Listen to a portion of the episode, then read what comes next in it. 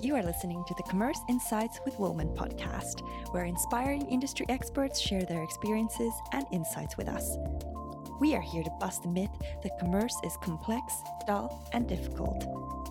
I am your host, Jacinda. Let's make commerce easy and exciting together. So, welcome to another episode of Commerce Insight podcast by Woolman.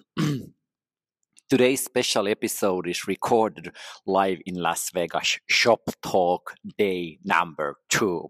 Um, uh, today I will cover all the morning discussions and also what, what kind of uh, meetings and discussions I've had um, with the exhibition hall and our partners there. Um, the positive part of today has been definitely the fact that, uh, as I was yesterday complaining that the, uh, the event feels a bit like North America focus, now it's completely flipped uh, the way around. So much more people enter the, uh, the premises, and it's been nice to see so many Europeans here and people all the way from Asia, Australia, and so on.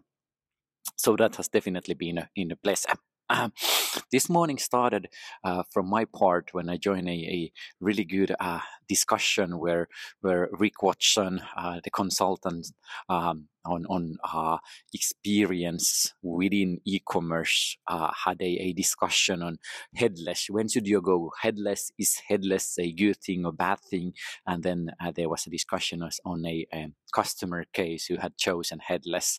Uh, absolutely have to praise Rick. Uh, such a great guy, and you can definitely hear that he has tons of knowledge in e-commerce for a long time period and sort of to refer that in a nutshell, you should only go headless if you really want to and you can afford it and you're re- uh, ready for a long P&L process that takes typically 18 months or more.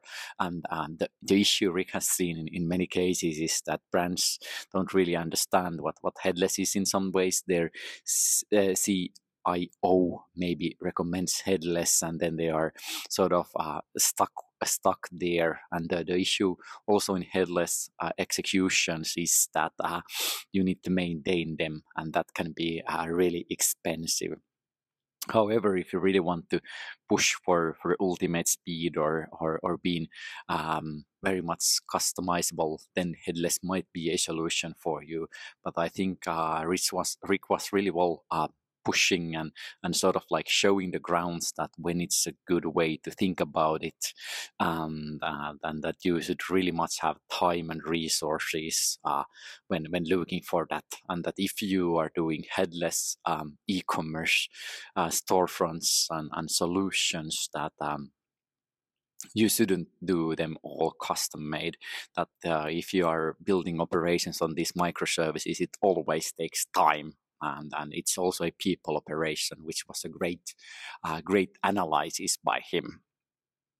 Then after that, I joined another uh, another episode, uh, mm, sort of like uh, related on the topic of data and, and it was from Google's, and they were telling that uh, Google is actually, uh, the Google Cloud VP pointed out that they are actually doing some changes uh, on the Google search in the, in the close future, and that we have only touched the surface with AI. That, uh, as example, Google searches aren't actually that much personalized yet, and there is still still way to go and and that uh, they had done an analysis that people still shop the same way with the same funnel, but it includes typically five different platforms during last holiday era. So people are bouncing here and there, and, and it's it's a bit tough to track what actually happens during that shopping journey before the actual purchase is being made and she encouraged uh, sort of like brands to to stay on top with AI and data, and that data will be the fuel of e-commerces not only now but also in the future. So data gathering and understanding the data is vital to every single e-commerce um, now and in the in the very future. There was also an important notice that if and when you are in retail, there are no models how you can follow the conversions uh, that, that happen uh, on on physical storefronts as well. So a very uh, inspirational speech in that end. Um, after that, I joined a, a lunch discussion that was uh, sponsored by Mastercard. There was J Crew, uh, the very well known American fashion brand, as an example, and there was just like initial discussions about data, the importance of data, and how should you use data on your a daily work stream and what kind of decisions they had done. Um, I think that it was sort of like overall interesting discussion, not in groundbreaking, but very much uh, pushes to that direction that also European brands should heavily invest in data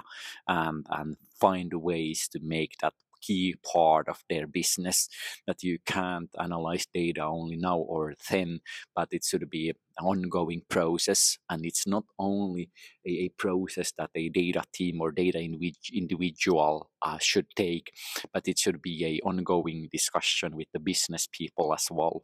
And there, for from my end as, as a Woolman employee and, and have believer in data and our data management platform Ellis, I think there was a, a, a definite touch point there. Um, then uh, after, after after that session there was the opening of exhibition hall and uh, it was massive. Um, it, it was it was interesting to see something like 50, uh, um, more than 5000 people running in and, and uh, going to meet uh, colleagues and stands and just strolling around. Uh, it was quite an experience so to put it. Um, I met with some of our partners from, as example, Klaviyo, Yotpo, uh, Shopify, uh, Recharge, and others, and um, that was uh, truly a, a pleasure. Um, then the afternoon started with something that we haven't ever seen in retail.